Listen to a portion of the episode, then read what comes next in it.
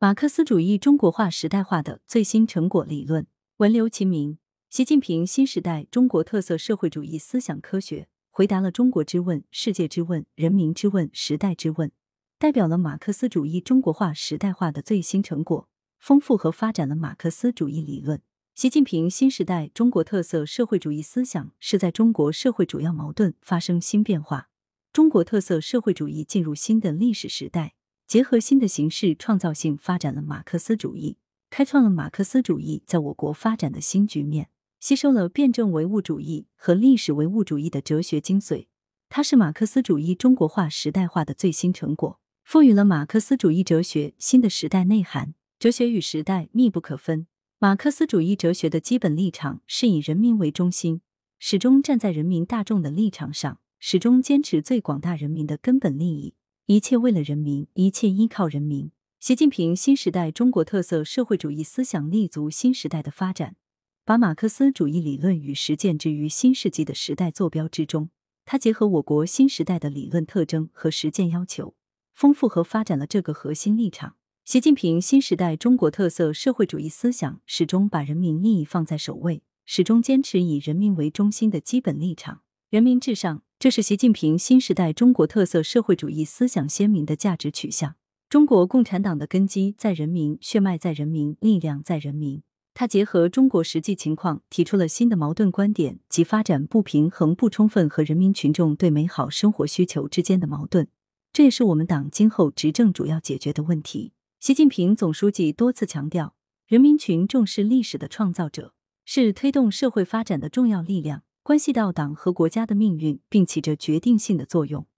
我们全党必须牢记立党为公、执政为民，坚持全心全意为人民服务的根本宗旨，必须时刻牢记以人民为中心的服务理念，时刻想着把人民对美好生活的向往作为我们奋斗的目标。这些新理念、新思想、新要求。充分彰显了新时代坚持和发展中国特色社会主义的依靠力量、价值追求。马克思主义哲学的基本方法是矛盾分析法。习近平总书记对当前国内矛盾、当代国际关系以及时代特征运用矛盾分析法，抓住重点和主要矛盾，运用马克思主义关于矛盾的基本原理来分析，做出了我国当前主要矛盾发生了质的变化的重要判断。对当前国际局势判断认为，和平与发展是大的趋势，是时代潮流，不可阻挡。同时，习近平总书记还运用阶级分析法来剖析当前我国的现实生活，认为我国反腐败斗争必须毫不手软，在腐败面前绝不妥协，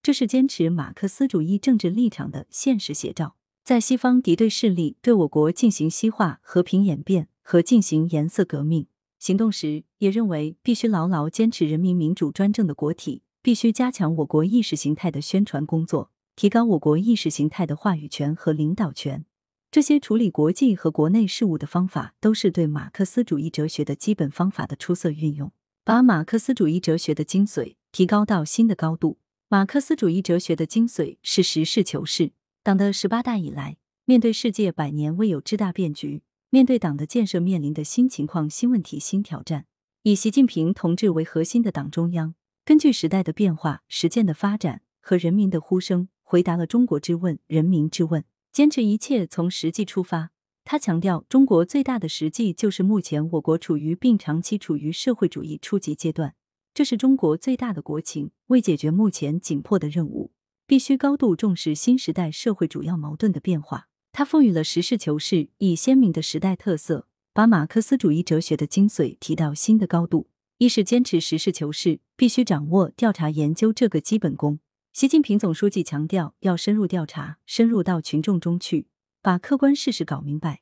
注意把事物的内部关系和外部联系弄清楚，找出解决问题的办法来，从而符合满足群众的要求。二是坚持实事求是，必须要有强烈的问题意识。习近平总书记强调，我们共产党人干革命、搞建设、抓改革，从来都是为了解决中国的现实问题，要以重大问题为导向，着力解决当前的主要矛盾和问题，直面问题、解决问题，是马克思主义对待问题的科学态度。三是坚持实事求是，必须尊重客观规律与发挥主观能动性相结合。习近平总书记强调，必须要认识客观规律，遵循事物发展变化的规律。从杂乱无章的现象中找到事物之间的内在联系，在实践中发现规律且按规律办事。四是要必须锤炼坚强的党性。总书记强调，坚持从实际出发，实事求是，不只是思想方法问题，也是党性强不强的问题。习近平总书记多次教导我们要发扬马克思主义政党与时俱进的品质，勇于进行理论创新，以更宽广的视野来思考我国未来发展所面临的一系列重大战略问题，从而更全面、更深刻的推动马克思主义中国化。让实事求是这一马克思主义哲学精髓发出更灿烂的真理光芒，丰富和发展了马克思主义哲学认识和改造世界方法。习近平新时代中国特色社会主义思想涵盖了十个明确、十四个坚持和十三个方面的重要论述，涵盖了新时代坚持和发展中国特色社会主义的总体目标、发展战略、发展方式以及党建、国防和外交等诸多领域。分别从国家发展层面、人的发展层面、国家发展的总体布局、发展的外部保障条件、发展的领导力量和政治保证等方面，分别阐述了国家发展的总目标、总任务和战略步骤，指出社会主义事业发展的方向，描绘了未来发展的理想蓝图。所以，这些重要论述体现了习近平总书记充分运用马克思主义哲学认识世界的方法，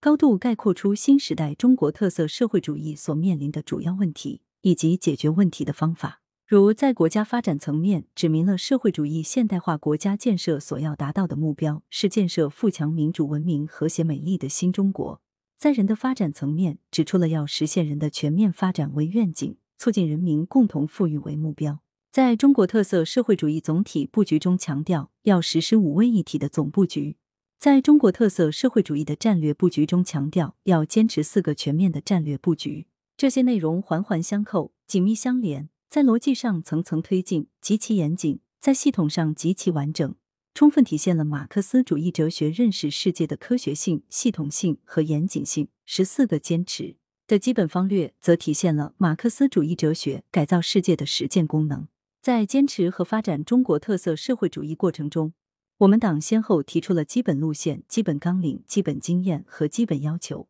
到十九大报告中，习近平总书记提出的基本方略，都是对马克思主义哲学改造世界的充分应用，也是发展和坚持中国特色社会主义实践的战略举措。十四个坚持的基本方略包含了基本纲领、经验和基本要求，同他们一起共同构成了党领导中国人民在新时代实现伟大复兴中国梦的具体方针和行动指南。是习近平新时代中国特色社会主义思想的实践要求和重要内容，它充分体现了马克思主义哲学在改造物质世界方面的实践品质。习近平新时代中国特色社会主义思想高度概括和认真总结了当前时代的命题、人民的呼声，认真思考中国的前途、共产党当今时代的使命、社会主义走向何处、人类社会未来发展方向等一系列时代问题。思考问题总是从问题的最深层进行研究，总是从大的历史视野出发，不局限一时一地，